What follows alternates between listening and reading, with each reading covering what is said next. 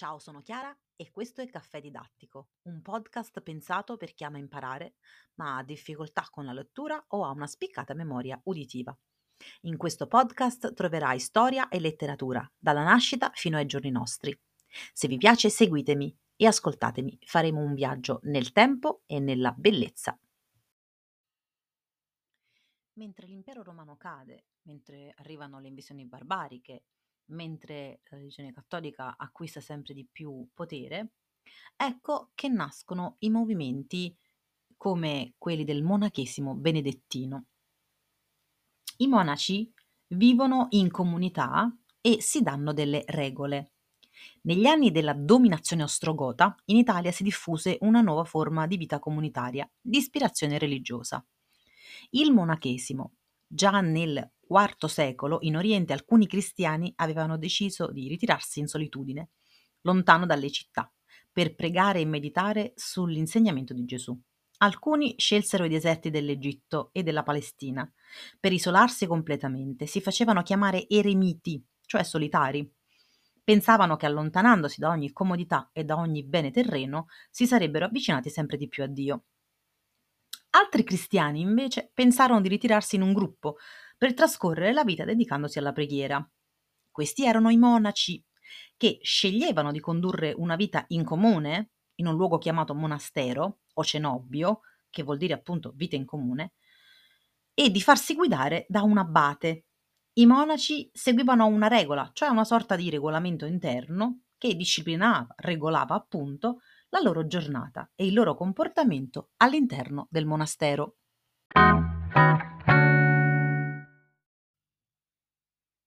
La via del monachesimo fu quella scelta da Benedetto da Norcia, vissuto tra il 480 e il 547. Si era ritirato come eremita sul monte Subiaco, che si trova a poca distanza da Roma. Ma ben presto un gran numero di seguaci si raccolse a vivere intorno a lui. Così Benedetto fondò un monastero a Monte Cassino, al confine tra Lazio e Campania. Per organizzare la vita dei suoi monaci, Benedetto scrisse una regola, basata su due attività essenziali. La preghiera, da effettuarsi sette volte al giorno, e il lavoro, considerato un modo diverso di pregare e di lodare Dio. Ora et labora, prega e lavora. Era questa la formula di vita dei monaci benedettini.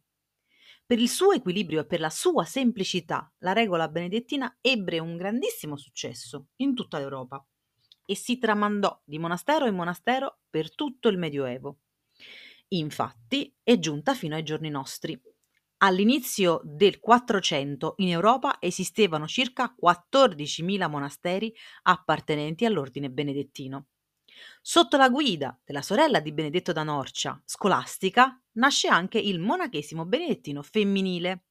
Erano molte le donne che infatti desideravano ritirarsi in solitudine e in preghiera.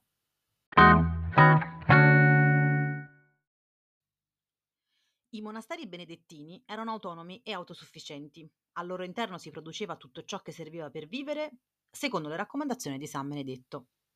Una volta entrati nella comunità del monastero, i monaci dovevano um, rimanere senza allontanarsene mai. Non potevano possedere nulla di personale, dovevano condividere tutti i beni, non potevano ricevere visite né lettere dai familiari se non con il permesso dell'abate al quale dovevano rivolgersi con totale obbedienza, rispetto e umiltà, esattamente come se fosse un padre. I monaci inoltre dovevano rispettare gli orari di preghiera, il lavoro comunitario e i momenti di silenzio. Infatti, durante i pasti in comune che venivano serviti nel refettorio, questi venivano consumati in silenzio. Uno dei monaci intanto leggeva un brano della Bibbia. I monasteri sono stati anche un importante centro di studio, ma anche di produzione e salvaguardia della cultura, perché i monaci imparavano a scrivere e a copiare i libri. In un'epoca in cui ancora non esisteva la stampa, l'unico modo era scrivere a mano, parola per parola. Questo era il compito che nello scriptorium svolgevano i monaci amanuensi, cioè monaci che scrivono a mano.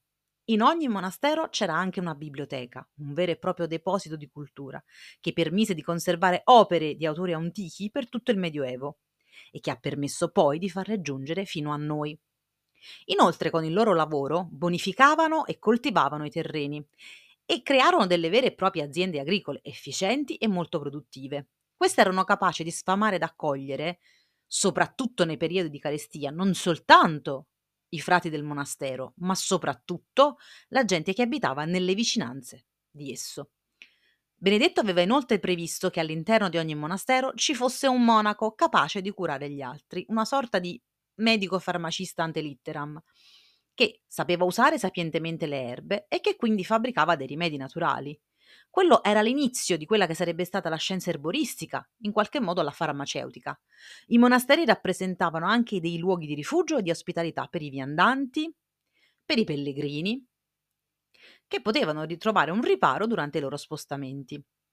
Ma soprattutto divennero un luogo di riferimento per i giovani che erano abbandonati, che non avevano famiglie, che non potevano permettersi di crescerli e che quindi trovavano accoglienza e una sorta di famiglia vera e propria all'interno del monastero.